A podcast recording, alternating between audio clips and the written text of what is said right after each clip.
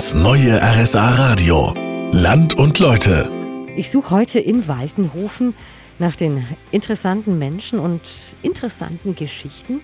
Wer sich hier im Ort genau umschaut, dem könnte auffallen, dass es an der Kirche St. Martin ein bisschen Renovierungsbedarf gibt. Der Putz am Kirchturm, der bröckelt schon etwas ab. Deshalb habe ich mich mit Pfarrer Roland Buchenberg getroffen.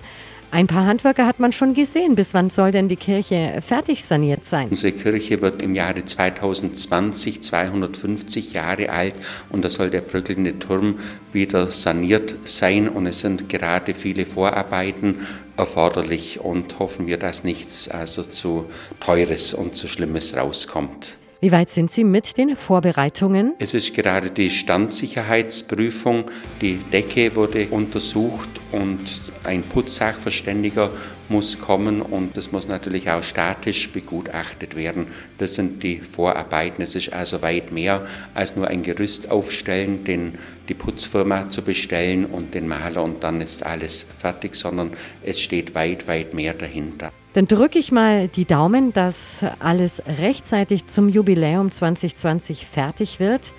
Das war's für heute aus Waltenhofen. Nächsten Samstag geht es weiter mit Land und Leute. Dann sind wir im Ostallgäu in der Kreisstadt Marktoberdorf unterwegs. Bis dahin eine gute Zeit. Im Studio war Marion Daltrozzu.